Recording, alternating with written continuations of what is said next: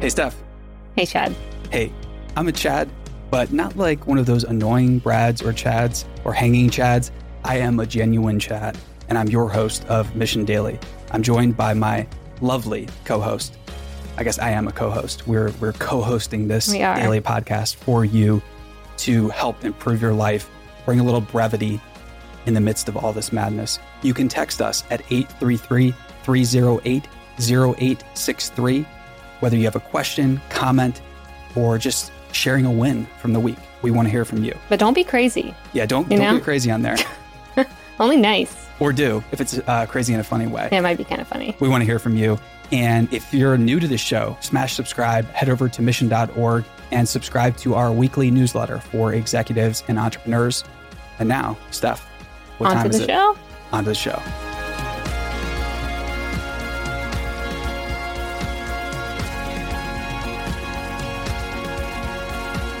Hey there. Hello. Good to see you, Steph. Good to see you too. I was trying to think of a well reasoned critique, but nothing came to mind. Well reasoned critiques are hard. There's a reason why they don't just jump into our minds, I think.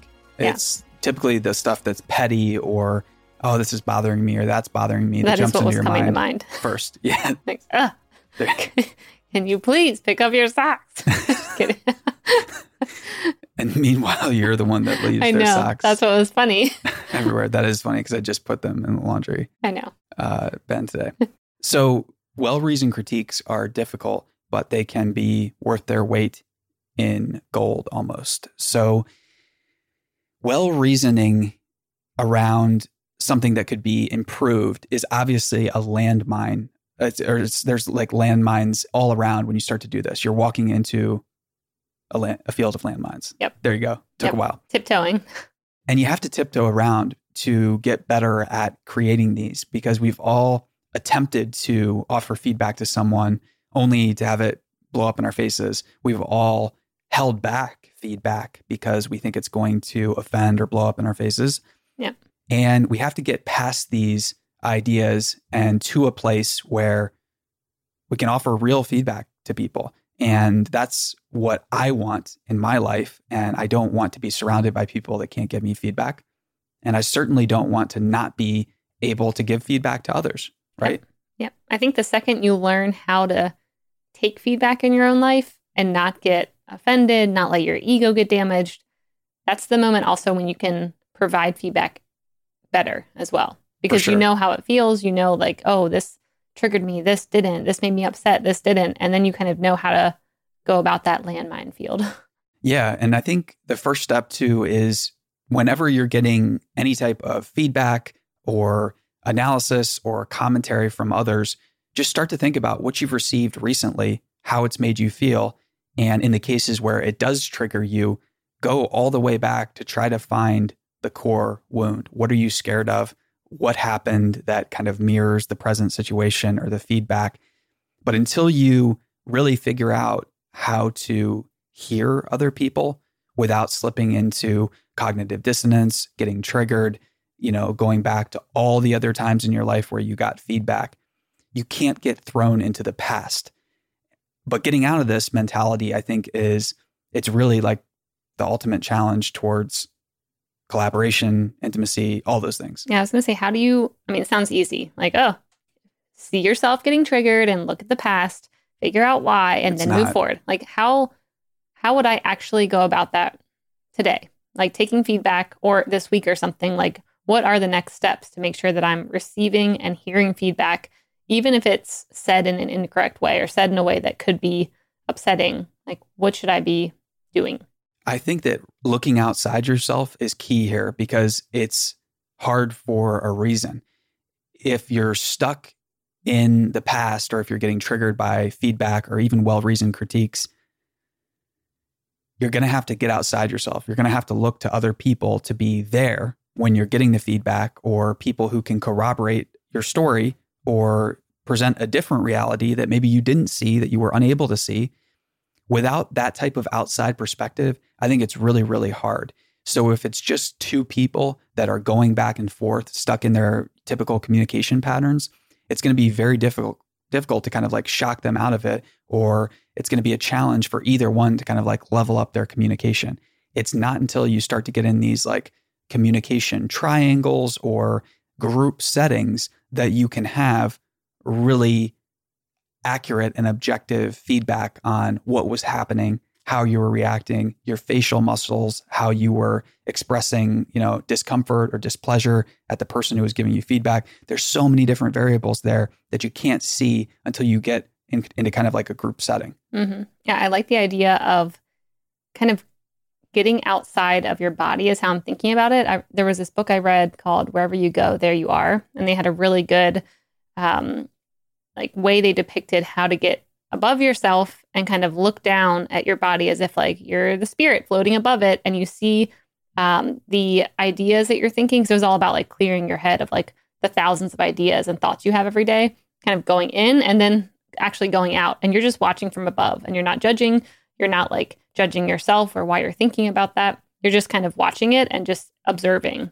And that's kind of what I think is helpful when like getting feedback is observing yourself and not judging and being like, oh, that kind of hurt. Oh, like that didn't feel good or that did feel good or I like the way they approached it, but not judging you or the person giving it and just kind of observing so then you can learn for the future. That's so important. And what you're talking about is basically like going into the third person mm-hmm. to get a more objective analysis. Yep. And one of the ways that you can do this with self talk is to use your name and then the feeling or what's going on. So try if you notice this happening in terms of getting feedback or you're about to give feedback and you start to get into that cycle with someone, try slipping into the third person and narrating it with your name. This is something that's really useful and uh, a lot of different therapists use this. So just say like, you know, Chad's feeling attacked because he's getting he's hearing that something he did was bad. Mm-hmm. Like let's you just really simplify it to that.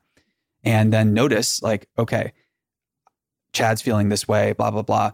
And it really gives yourself that distance where, number one, it starts to sound ridiculous and you can't get yep. too upset or too triggered if you're labeling how you're feeling as it's happening. So the more you can kind of go into the third person in those moments that you otherwise might slip into the past or dissociate or, you know, respond out of instinct, you can kind of go beyond that and try to get to that third person state.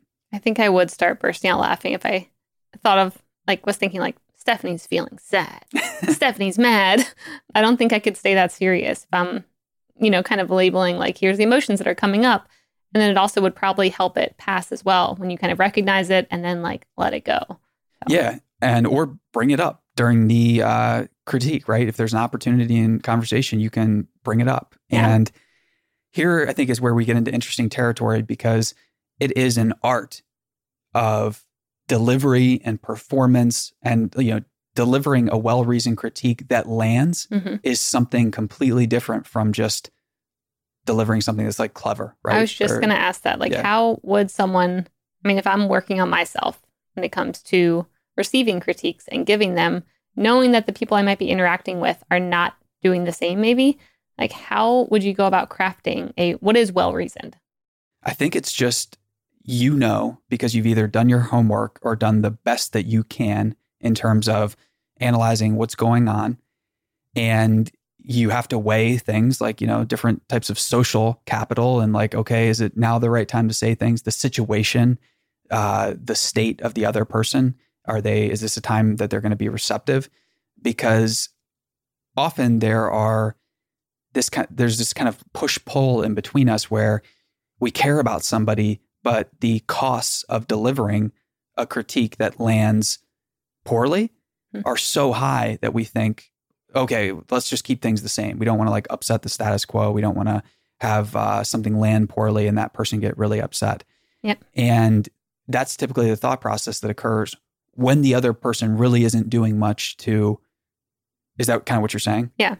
Yeah. I don't know. I think that's a really, really big challenge for all of us. And I think that ultimately I would fall in the camp of being as careful with your words as you can, but also being uh, just matter of fact and being direct about it and try to do that in the presence of other people. I think that when you try to just have a one-on-one conversation or, you know, critique and not critique yourself, not use separate self-deprecating, you know, you know humor or whatever to kind of like lighten the mood beforehand. Mhm.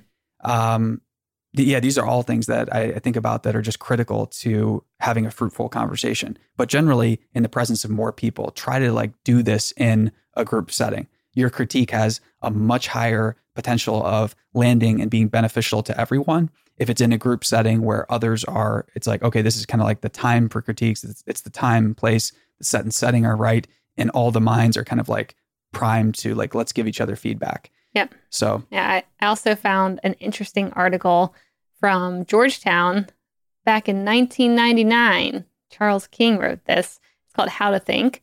Uh, we'll have to link it up because it's really very interesting about like why um, arguing and critiquing comes naturally to us, and but like what makes a good argument or critique, and it kind of goes through the different types of conversation. It's very interesting. We'll have to link it up. Maybe we'll have to do a part two of this episode where we kind of go through this article. Let's do it.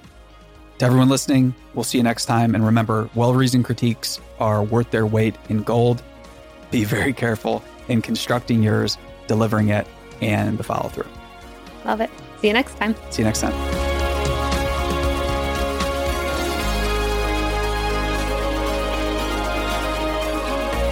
Hey everyone, it's Chad again. And this work and all of our podcasts in the mission.org network are brought to you by our studios. Head over to mission.org slash studios and learn why some of the best enterprises in the world trust us to create original branded content that gets results. If you need original content or marketing campaigns for your business or enterprise, we have you covered. Head over to mission.org slash studios to learn more or click the link in the show notes. We'll see you there.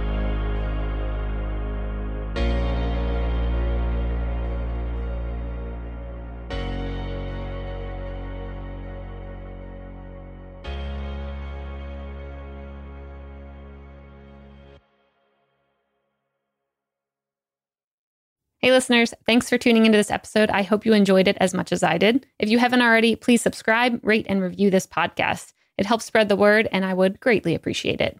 See you next time.